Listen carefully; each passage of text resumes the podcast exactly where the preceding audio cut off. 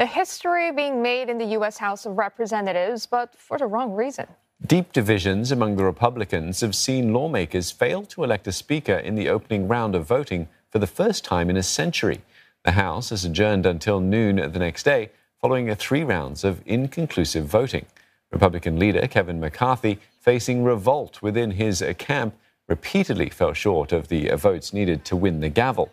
The Californian lawmaker received a standing ovation from many of his own party when nominated but at least 19 Republicans have registered their discontent. Such was the turmoil within the GOP camp that McCarthy did not even take a lead in the first round votes. He only secured 203 votes to Democratic Minority Leader Hakeem Jeffries' 212 votes. The embattled leader needs a 218 vote majority to win. Hardline Republicans from the House Freedom Caucus earlier vowed to block McCarthy's bid. Uh, they are demanding rule changes that could improve the group's influence. Those of us who will not be voting for Kevin McCarthy today take no joy in this discomfort that this moment has brought. But if you want to drain the swamp, you cannot put the biggest alligator in charge of the exercise. Yesterday, we had a deal that was not a selfish deal in any way for Kevin McCarthy to get him the gavel on the first ballot, and he eagerly dismissed us. The role of Speaker of the House is one of the most crucial jobs in U.S. politics. Most notably, no business can be undertaken within the House, even the swearing in of new members of Congress, until a candidate has been picked. Now, for more, we speak with Simon Marks in Washington, D.C.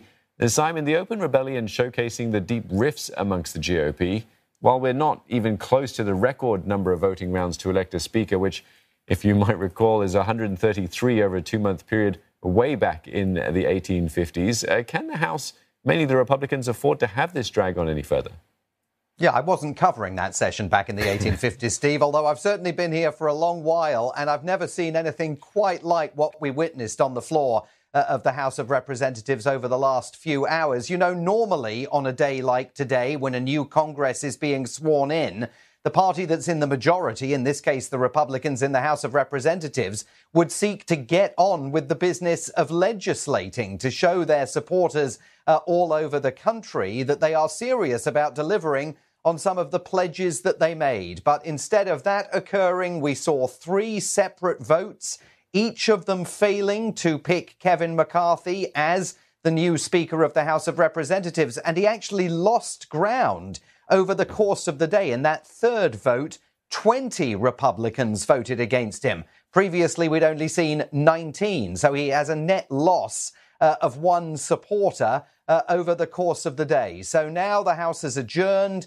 More behind the scenes negotiations will get underway. Supporters of Kevin McCarthy here tonight are absolutely furious. They are accusing this Trump backed uh, wing of right wingers within the Republican Party of holding the party and the country hostage.